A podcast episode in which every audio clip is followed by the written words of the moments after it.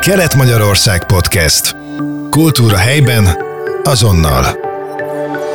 Mai podcast vendégünk Bíró Lajos Munkácsi Díjas szobrászművész, akit abból az alkalomból köszönhetünk a stúdiónkban, hogy két héttel ezelőtt Prima díjat kapott a Vármegyei Prima díj átadó gálán. Nagyon gratulálok hozzá. Ho- hová teszi a saját polcán ezt a kitüntetést, ezt az elismerést? Kapott már ugye munkácsi díjat, ami egy óriási nagy szakmai díj. A megyei talán azért lehet más, gondolom én, mert hogy a, a saját közegéből jelölték és díjazták. Igen, végül is itt élünk a megyébe, és elég sok műalkotás került ki mm. közterekre. Kiállításokat csináltunk a megyébe, és gyakorlatilag jelen vagyunk, mint szobrászok a köztereken. Én nagyon sok, nagyon sok interjúban mondta már azt, hogy Szatmár a szívecsücske. Egyrészt mert ugye tyukodi származású, ha jól tudom. Igen. És hogy nagyon régen már itt él és itt alkot. Mit adott önnek Szatmár? Ha ezt röviden össze lehetne foglalni. Tulajdonképpen ez egy érdekes dolog, mert ugye nyugodon nőttem föl, csengeri születésű vagyok, mert ugye ott voltam uh-huh. az időben szülő otthon. Aztán gyerekkorom nem volt olyan nagyon érdekes, hanem rajzolgattam, festegettem, szobrászkodtam, és bekerültem Budapestre a művészeti szakközépiskolába. Hogy gyakorlatilag ez a szatmári visszatérés, ez már a képzőművészeti főiskola után kezdődött. Akkor értettem meg, hogy itt ebben a megyébe micsoda értékek vannak, vagy voltak. Uh-huh. Tulajdonképpen én a Szatmár megyét, a Nagy Szatmár vármegyét értem, mert ugye a megye határ az bánya volt. Uh-huh. Tehát a nagybányai festőiskola az Szatmár vármegyébe zajlott, de említhetném Kölcsejétől Móricig, Károli Gáspárig, Adig, tehát rengeteg olyan nagyságú volt, aki innen került el. De soha nem volt ön számára kérdés, hogy nem mondjuk Budapesten próbál szerencsét, hanem, hanem visszatérsz Szatmárba, Máté Szalkára? Hát eleinte ez egy kicsit kényszer is volt, mert azt gondoltuk, hogy egy pár évig itt maradunk, aztán majd hm. tovább megyünk, mert ugye az én feleségem finn, és mi éltünk Finnországba is egy évet. Nekem nagyon tetszett abban az időben, nagyon akartam visszajönni, mert akkor még a rendszerváltás előtt voltunk valamivel, ugyan már uh-huh. ilyen gulyás kommunizmus volt, de uh-huh. én azt a közeget nem igazán szerettem. Uh-huh. Aztán majd a rendszerváltás hozott meg egy új világot gyakorlatilag, és hát a szobrászat is, ugye, ami eddig el volt nyomva az 56-tól kezdve a 48-as szabadságharcig, tehát ezek porondra kerültek világháborús emlékművek, és kaptam megbízásokat, és ugye a megbízások után csak maradtunk, folyamatos volt a megbízás Aha. gyakorlatilag kisebb megszakításokkal. Az, hogy a szobrászművész helyileg hol él, hol van az alkotó műhelye, az, az meghatározza azt, hogy az ő művei hová juthatnak el? Vagy, vagy ez abszolút nem, nem függ össze a kettő? Hát valamilyen szinten összefügg, mert azért Budapest az egy nagy gyűjtőhely, vagy esetleg külföld, hát mi ugye uh-huh. nem mehettünk annak abban az időben külföldre, mert nem adtak vízumot, uh-huh. úgy működött, mint most, hogy ösztöndíjat kimennek, és nem volt egy egyszerű dolog még Finországba kimenni, és uh-huh. nagyon tortura volt, hogy egyáltalán megkaptam a vízumot. Itt sokkal többet kell produkálni ahhoz, hogy a Budapesten is észrevegye a szakma. Gyakorlatilag a szakma is mostanában be van szűkülve. Tehát ilyen kis klikkek vannak, megszűnt uh-huh. igazából a művészeti alap egy egyesületté uh-huh. zsugorodott össze. A Képzőművészek Szövetség, ami valamikor egy elit egysége volt a, a képzőművészetnek, az is egy ilyen nyugdíjas klubbá fajult, úgyhogy a fiatalok, ők meg hát próbálkoznak külföldön, meg össze-vissza. Aztán kialakult ez a galériás világ, ez se volt a rendszerváltás uh-huh. előtt, egy volt a képcsarnok, aki ja, igen. jó, itt is volt szemben Volt, igen, igen. Azok viszonylag jól csinálták, meg kivitték a, a zsűrizett művészi munkákat az emberek közé, és akkor ott próbálták eladni akkor még talán volt egy olyan középréteg a kommunizmus ut- utolsó éveiben, akik tudtak szánni X összeget uh-huh. arra, hogy megvesznek egy műalkotást. Most meg átvették a galériások a helyet, ugye a művész már szinte másodrendű állampolgára züllött uh-huh. le nekik. Az első az, hogy a galériás meggazdagodjon, uh-huh. jól éljen. Aztán majd jöhet a művész, és igazából, igazából egy nagyon zárt világ, mert van X gyűjtő, X gyűjtő, aki Magyarországon gyűjt, ez nem tud eltartani egy ilyen művésztársadalmat, amilyen amilyen. Úgyhogy gyakorlatilag én abban a 98 százalék, aki nem tud megélni, és az a pár százalék, aki meg tud élni igazából a uh-huh. művészi produktumokból. Szobrászoknak vannak állami megrendelések, de magán megrendelés szinte nulla. Uh-huh. Beszélgettünk még a beszélgetés elején is mondta, hogy a Wikipédia egy kicsit elavult abból a szempontból, hogy nem minden adat helytálló. Én ott azt olvastam, hogy több mint 150 köztéri alkotása van. Ezt tudja pontosan, hogy mennyi, mennyit Tudom. lehet látni az országban? Tudom. a határokon túl? 180. 180. Uh-huh. Ez egy nagyon jelentős számnak tűnik nekem, aki azért kicsit laikus vagyok hát ebben a, is, ahogy így a vissza, témakörben. Vissza, visszanézek, mert ugye egy ilyen díj mindig egy kicsit elgondolkodtatja uh-huh. az embert, hogy na hát mit is tett le az asztal, és akkor egy kicsit úgy visszanéz uh-huh. a, a múltba, hogy mit is csinált. Néha én is meglepődöm rajta.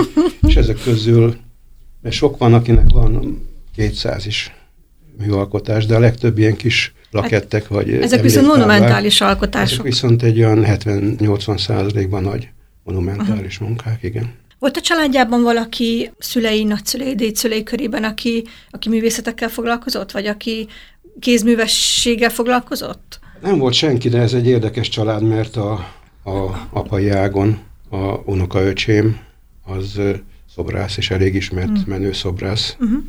A Szőke Gábor Miklós most ő az egyik legfoglalkoztatottabb művész uh-huh. Budapesten, aki a Fradis azt csinálta, meg aha, a aha. szarvast a tőzsdepalotához. Aztán. De akkor ez, amikor kiderült talán általános iskolában, hogy egy gyurmájára talán összecsődött az egész falu, hogy hát ez egy meglepetés egy... volt a családnak, hogy ú, milyen, milyen tehetséges? Igen, ez egy érdekes sztori volt, mert általános iskolás első osztályos voltam, biztos elmondtam már többször is, de... De a mi hallgatói még nem Jó. biztos, hogy hallgatták, hogy Általános iskolás voltam, első osztályos, és ugye akkor már volt ilyen első osztályos füzetcsomag, rajz, papír, gyurma, uh-huh. meg mhm. ilyesmi, és akkor tanító néni mutatta, hogy nagy urmázunk gyerekek, így készül a kígyó, így meggyúrjuk, így készül az alma. Akkor a tanító néni mondta, most van valami dolga, talán füzetet javított, ült a katedrán, és mondta, hogy csinálja mindenki, amit Aha. akar. Akkor én csináltam egy lekvárfőző öregasszony, mert épp akkor a családban az volt a szokás, uh-huh. hogy ősszel összejött a, a nagymama, a szülők, uh-huh. és akkor főztük a lekvárt. Ilyen rézüstbe, uh-huh. keverővel. Ez nekem olyan jó élmény volt, és akkor megcsináltam a nagymamát, hogy főzi a lekvár, és akkor csődültek össze, és mondta tanárnéni, hogy hát ha ő ezt nem látja, hogy itt ül, és én nem, nem megyek sehova, azt nem hiszi el, uh-huh. hogy ezt én csináltam. És akkor, mint egy ilyen egy ilyen Hrabár regény, vagy Jirzsi Menzel filmbe, a faluba szaladtak a igazgatóért, hogy jöjjön már, mit csinált az igazgató, ment a tanácselnökért, a tanácselnök küldte apámért a TS-be, mert TS-be dolgozott, hogy jöjjön már András bácsi, mert a fia mit csinált. Aha. És akkor azt hitt, hogy megint valami rosszat csináltam, Jaj. hogy mit csinált már megint ez a gyerek, mert elég eleven gyerek voltam. Uh-huh. Úgyhogy hát voltak ilyen sztorik. Ez volt az első. De akkor innen már teljesen egyenes út vezetett? Tehát, hogy a, mert az általános iskola első osztályban még egy gyerek azért nem nagyon tudja, hogy nem, én most szobrász szeretnék lenni. Annyi volt, hogy ez megtörtént, aztán utána abban maradt minden. Én rajzolgattam, tudták, hogy jó rajzolok, uh-huh. és akkor, mikor nyolcadikos voltam, akkor kérdezték, hogy na hova mennél tanulni, fiam. Mondtam, hogy én festő, szeretnék lenni festő. Azt mondták, hogy hát akkor az ipariban. Mondom, nem, festő művész. Aha. Hát az már nehezebb egy kicsit. És mivel én nem voltam rossz tanuló, jó tanuló voltam, bár nem szerettem az általános iskolát, inkább rajzoltam, meg faricskáltam, uh-huh. és akkor jelentkeztem, Budapesten volt akkor a képző és iparművészeti gimnázium, ez a mai kis képző, uh-huh. a képzőművészeti egyetemnek, most már akkor főiskolának a gyakorlóiskolája volt, és oda jelentkeztem, Hát rengetegen jelentkeztünk, mert Pécsen volt még egy ilyen művészeti képzés, meg Szegeden, meg Budapesten. Uh-huh. Most már van minden városban gyakorlatilag iskola, csak nem olyan magas szinten, mint ami akkor volt. Nagyon komoly mesterek voltak, Csíkszent Mihály Róbert, Csohány Kálmán, Tölg Molnár Zoltán, aki még én, Birkás Ákos, ezek mind nagy nevek voltak, vagy még aki él, az van is a pályán. Sajnos már nagy része nem él. Onnan egyenes út volt az akkori képzőművészeti főiskola, ott az akkori rektor Somogyi József volt. Az ő osztályába kerültem, szobrászosztályba. De bocsánat, akkor közben a festő álmokból hogy lettek szobrász álmok? Hát igazából három szakra lehetett jelentkezni a, a középiskolába. Festő, vagy én három szakra festő, szobrász, grafikát, mit tudtam én akkor, hogy mit fed, még van ja, más, más millió szak is, hogy játékkészítő, ötvös, uh-huh. hát ezekről nem volt tudomásom. És akkor szobrász szakra vettek fel, és valahogy megszerettem. És ez mikor dölt el, hogy nem a modern szobrászat felé indul el, hanem a tényleg ez a görög hagyományok? Hát indultam én a modern szobrászat felé, és csak úgy éreztem, hogy nekem ez az utam. Tehát ez a figurális szobrászat, ami megvan alapozva szakmai, anatómiai és hát szellemi feltöltéssel. Uh-huh. Ugye, hogyha az anatómiát említette, erre később akartam kitérni, de nagyon sok olyan alkotás van, ahol a ló is központi szereplő, és azt olvastam, hogy azon túl, hogy utána olvas, hogy más szerelem is fűzi a lovakhoz. Persze, hát a családon belül apám az ugyan a gyokori TSZ-be dolgozott, de foglalkozott uh-huh. fogathajtással, mint sporttal, meg lótenyésztéssel. Van egy ilyen kézzelfogható kapocs, akkor könnyebb utána szoborként Könnyebb, mert meg... gyakorlatilag én a mhm. lovakkal együtt nőttem föl. Aha. Tehát ismertem a anatómiát, lovagoltam sokat. Van rálátásom, van, most is érdekel. Például a legutolsó lovaszobrot, amit csináltam, most adtuk át egy három hete, két, két jó két hete, három hete, Nyírbogáton, a Bogát vezérlovas. Az például egy a halteke ménen lovagol, ez egy közép-ázsiai uh-huh. lófajta, és mikor itt Magyarországon volt ilyen a halteke szépségverseny, meg bemutató, akkor ott voltam én is, megnéztem, hogy uh-huh. világon, hát ez óriási érték Közép-Ázsiában, nem is lehet megfizetni szinte a gazdagoknak a hobbija. A Szatmárhoz kicsit visszatérünk, nagyon sok alkotását láthatjuk Szatmár, illetve a Vármegye különböző településein. Ez mennyire tudatos, hogy mondjuk Tarpán, például Rákócinak, Esze Tamásnak, vagy, vagy most Nyírbogátot említette, hogy ezeken a településeken láthatóak az önalkotásai? Igazából ez egy útnak a folyamata, mert ugye a úgymond a szobrász legtöbbje az a műteremnek dolgozik. Uh-huh. Tehát én is dolgozok magamnak a műterembe, de az azért csak nagyobb kihívás és óriási társadalmi beágyazódása van, ha közterekre készítünk uh-huh. szobrokat. És hát igazából ezek nem úgy készültek, hogy én kitaláltam, hogy Tarpán Rákóczi legyen, hanem abban az időben a megyei közgyűlés bizott meg a Rákóczi szoborral, mert 2003-ban volt a Rákóczi szabadságharc kitörésének a 300. évfordulója, és gyakorlatilag ott volt a központi ünnepség a Rákóczi lovasszobornak az átadása. És így került Tarpára a Rákóczi lovasszobor. Aztán folytattuk a Dombormű sorozattal, az már a mostani polgármesternek, Szécsi Szabolcsnak volt az álma, hogy a Esze Tamás és Rákóczi uh-huh. kapcsolatát megörökítő Dombormű sorozat elkészüljön. Ez egy 18 méter hosszú öt nagy táblából, ilyen három méteres táblából álló bronzdombormű sorozat, és elmeséli ezt Tamás életét a haláláig. És akkor Rákóczi valahogy jött kapcsolatban, hogy tulajdonképpen a Esze Tamás ment el Lengyelországba Rákócziért, hogy jöjjön vissza, uh-huh. és álljon a szabadságharc élére. És amikor mondjuk történelmi személyiségeket formáz meg, akkor hogyan kell elképzelnünk ezt a folyamatot? Tehát mondjuk Rákócziról vannak mondjuk festmények akkor azokat nézegeti, hogy tudja, hogy hogyan látja mondjuk a bajusza, vagy a nem tudom, milyen legyen a, a, a ruházata. Hát valamilyen szinten hitelesnek kell lenni, de igazából a szoboregység, a plastikai egysége a lényeg, tehát uh-huh. hogy, hogy az ne csak egy naturális baba legyen, hanem az igazán szobor legyen. Uh-huh. Hát az anatómia se azért kell, hogy mit tudom én, így van a lába, vagy úgy van a lába, uh-huh. hanem azért, hogy az statikailag, meg plastikailag egybe uh-huh. legyen. Például volt egy érdekes sztori Debrecenbe, való Megyesi Ferenc a Igen. nagy szobrászunk, és akkor egy civis gazda kérdezte tőle, hát mester, a ló nem is ilyen, nem is így lép. Hát azt mondta neki Megyesi, hogy gazda úr, vagy nem tudom, hogy szólította meg, hogy a lovat a csődör is tud csinálni, de szobrot nem. Oh. Nem, nem ló ez, hanem szobor, azt Aha. mondta. Ó, ez nagyon jó. Uh-huh. Ez nagyon jó. Nem csak történelmi személyiségeket láthatunk az alkotásain, de azt olvastam például Adit nagyon szereti. Jól tudom, hogy több Adit szobrot is készített? A több az kettő. Kettő? Igen.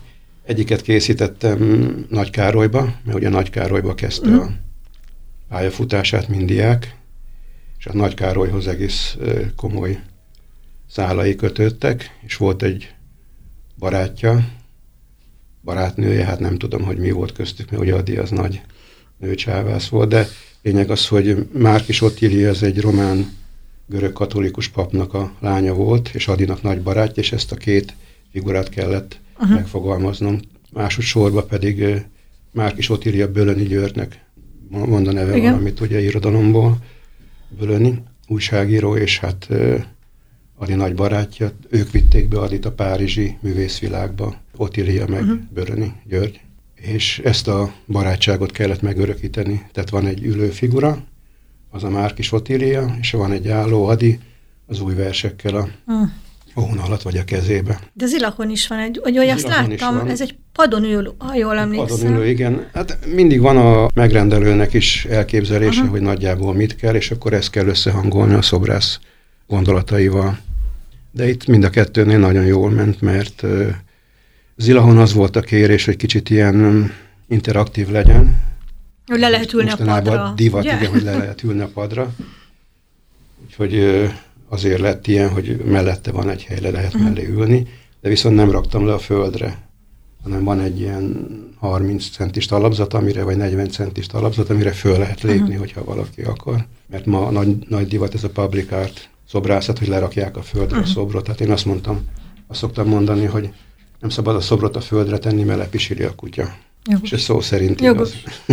De ez, ez átvitt értelemben uh-huh, is mondom.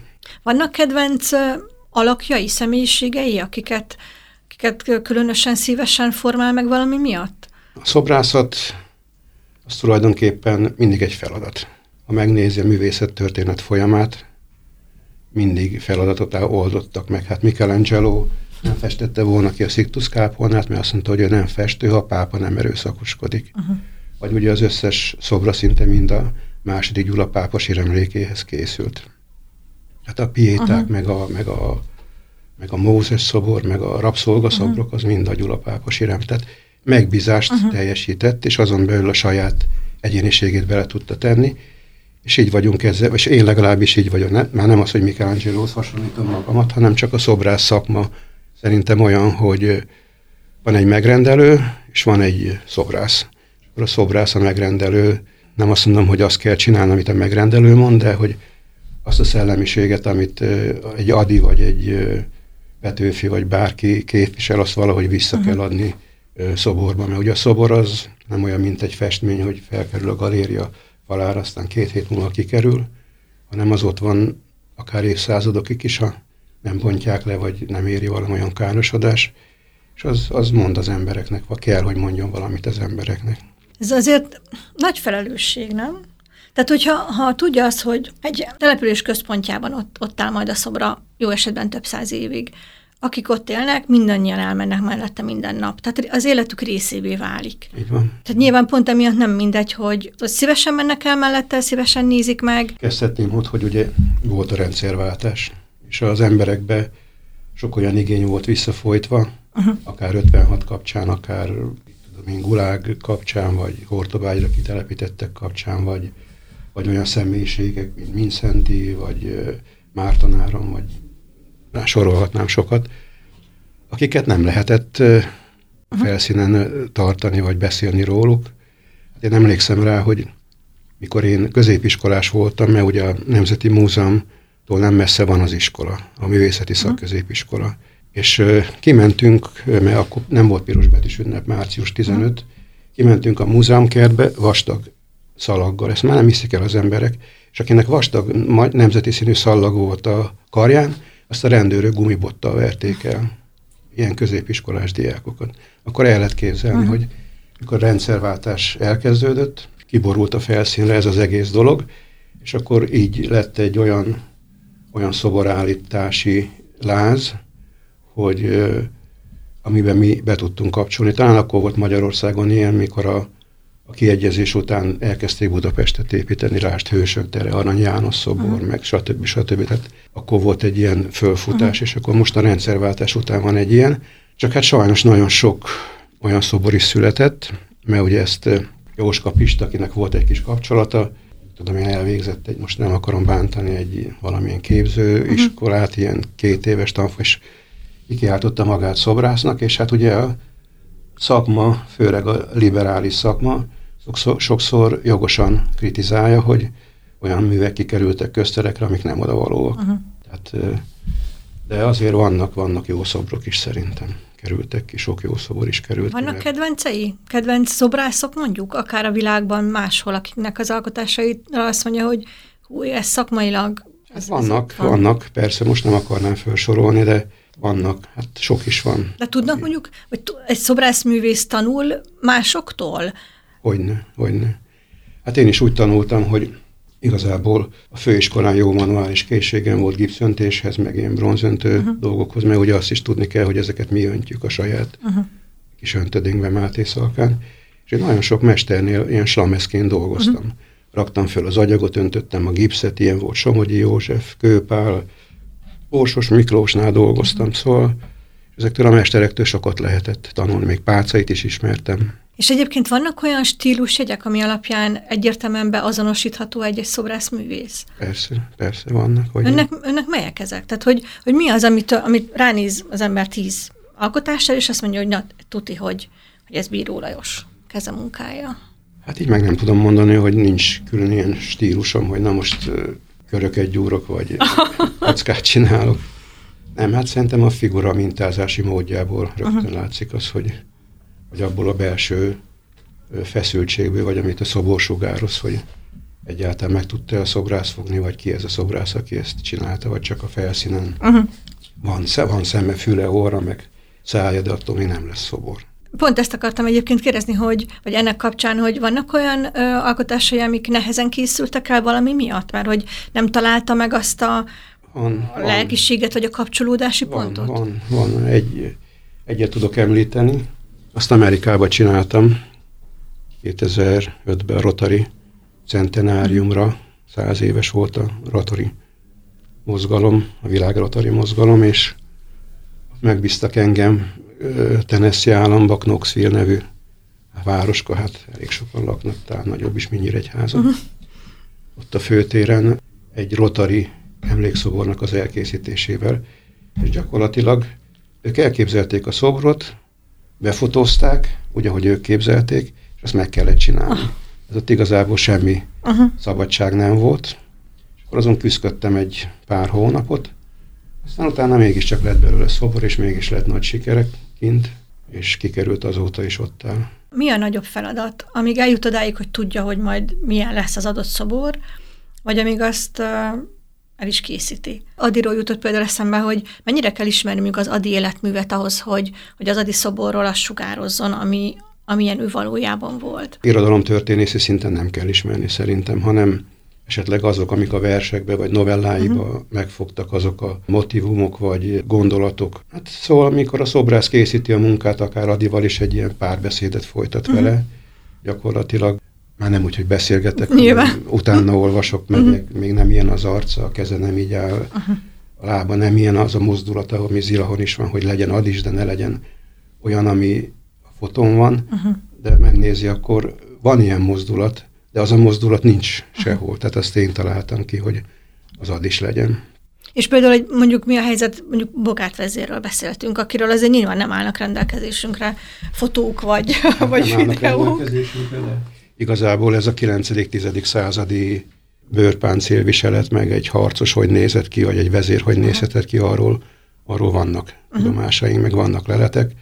Sőt, írás is van Bogát vezérről is, mert uh, ugye állítólag harcolt a pozsonyi csatába Igen. is, uh, Árpád fejedelem fiával az olasz hadjáratokba uh-huh. vettek uh, részt, de még a Tihanyi alapító levél is említi, említi nem Bogát vezért, hanem Bogát a helyet, uh-huh. hogy Bogát, Bogát uh-huh telepe vagy bogát, nem tudom, földje, uh-huh. nem tudom pontosan idézni, de azt tudom, hogy a Tihany alapító levélben is van róla szó. Uh-huh. Tehát viszonylag egy ismert harcos lehetett a uh-huh. 9.-10. században. És mi, mi a helyzet a, a visszajelzésekkel? Ugye nyilván mondjuk egy munkácsi díj, vagy most a, a prima díj egy, gondolom, hogy, hogy, hogy nagyon jó visszajelzés, de, de, de mennyire tudja mondjuk hogy nyomon követni, vagy mennyire fontos az ön számára az, hogyha valahol kiállítják egy alkotását, hogy annak ott helyben mondjuk milyen a fogadtatása? Hát azért állítunk ki folyamatosan országos tárlatokon. Hát azért Máté Szalkára nem olyan egyszerű, mert Budapesten megvannak azok a kis közösségek, uh-huh. akik egymást erősítik. Cservanyák Laci szokta mondani, hogy hogy is mondja, hogy dicsérgessük egymást, mert abból nem lehet baj. Hát ezt csinálják gyakorlatilag. Mi meg kívülállóak vagyunk, mhm. outsiderek, és innen nehéz bekerülni, viszont külföldön elég sokat állítunk ki a feleségemmel, aki uh-huh. szintén szobrász, és ezeknek a nagy munkáknak a résztvevője. Tehát nem csak én magam vagyok, hanem ő is mindig ott van, mint, mint alkotó, és meg mint szakmai kritikus. Eljutnak a munkáink sok helyre, hát most van egy ilyen világfigurális művészeinek egy biennáléje valamelyik évben Barcelonában volt kiállítva uh-huh. egy munkám. A feleségem most Bulgár Szófiába nyert egy nagy díjat, egy uh-huh. ilyen nemzetközi papír művészeti kiállításon, ami minden két vagy három évben van. Egy japán volt a fődíjas, és ő a Ó, díjas. Igen.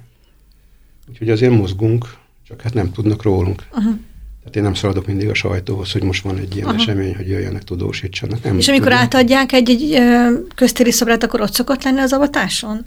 Persze, persze. És akkor olyankor nézi a, az arcokat, mikor leleplezik, hogy tetszik, nem tetszik. Persze, hogy nézem, persze.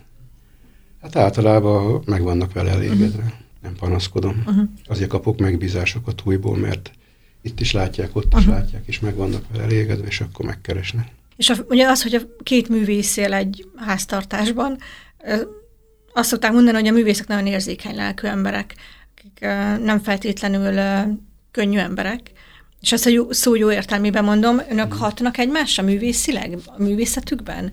Vagy tudnak egymásnak segíteni akár tudunk, ötletekkel? Vagy... Tudunk, hát egy teljesen más vonalat képvisel, uh-huh. ez a skandináv Igen. abstrakt, ilyen letisztult uh-huh. formarend. Tudunk. Ő is tud sokszor olyan kritikát mondani, hogy mert ugye belenézi magát sokszor az ember, csinál egy nagy szobrot, napokig vagy hónapokig csinál, és akkor úgy, úgy tudom én csak ezt a kezét tedd egy kicsit arra, uh-huh. mert úgy jobb, vagy a szeme nem szimmetrikus, vagy mit tudom én, valami apróság mindig van, vagy én is mondom neki, hogy hát ezt add be, ezt a munkát, vagy ide még tegyél egy kis foltot, mert ott jobb lesz tőle. Uh-huh. Igen. És vannak olyan alkotásai, vagy olyan személyiségek, vagy ö, események akár, amiket nagyon szívesen megformázni és szoborba öntene, de még nem kapott rá felkérést. És ilyen, olyan, mint a színészeknek a szerepálom.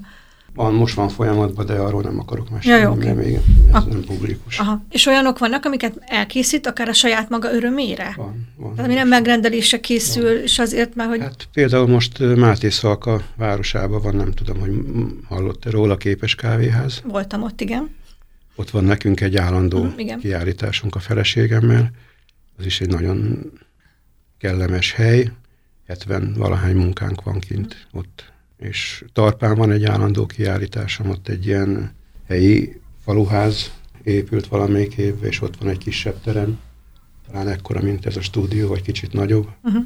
Ott is van egy állandó kiállítás, meg hát azért ilyen országos tárlatokra most a Szegedi nyári tárlaton volt munkánk a feleségemnek a hódmezővásárhelyi őszi tárlaton. Megyébe is haladunk be szoktunk kapni uh-huh. díjakat. Tehát itt most a megyei őszi tárlatok kicsit el vannak hanyagolva. És a szobrászművész mivel kapcsolódik ki? Tehát van-e olyan, amikor nem azon gondolkodik, hogy mi lesz a következő megrendelés vagy alkotás, hanem amikor itt szabadon szárnyal a gondolata, vagy, vagy éppen, hogy pont, hogy nem szárnyal, hanem csak pihen? Igazából csak pihenek, mert most évek óta már folyamatos a mókuskerék, tehát most is el vagyunk maradva több megrendeléssel, mert közben jön ez az amaz. Uh-huh. Most nyár elén, tavasz végén avattak egy nagyobb szobrot, egy félalakos szobrot Pesten, Vej Szárpád nevű zsidó futballedzőről, aki az olasz futballból csinálta azt, ami ma az olasz foci. Uh-huh.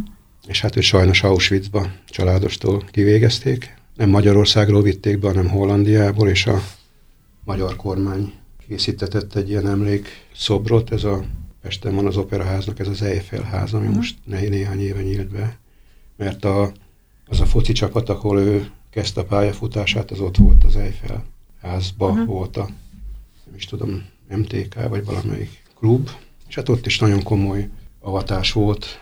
Volt az izraeli külügyminiszter, Ujás Gergely, Csányi Sándor, uh-huh. mint a magyar. Magyar MLS-nek az elnök. Uh-huh. Uh-huh. Olaszországból is valamilyen ilyen Csányi Sándor paritású uh-huh. Futball, akárki.